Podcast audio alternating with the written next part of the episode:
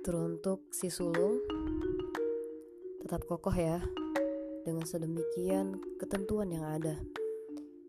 Kau diizinkan terlahir lebih dulu, untuk kemudian lebih dulu menyimak dunia. Memetik makna demi makna di dalam kehidupan. Kau akan berjalan lebih dulu, sering kali menjadi pengawal. Maka kau selalu butuh bekal. Semoga Kau selalu dilindungi. Untuk tetap tangguh berdiri, untuk tetap berdiri melindungi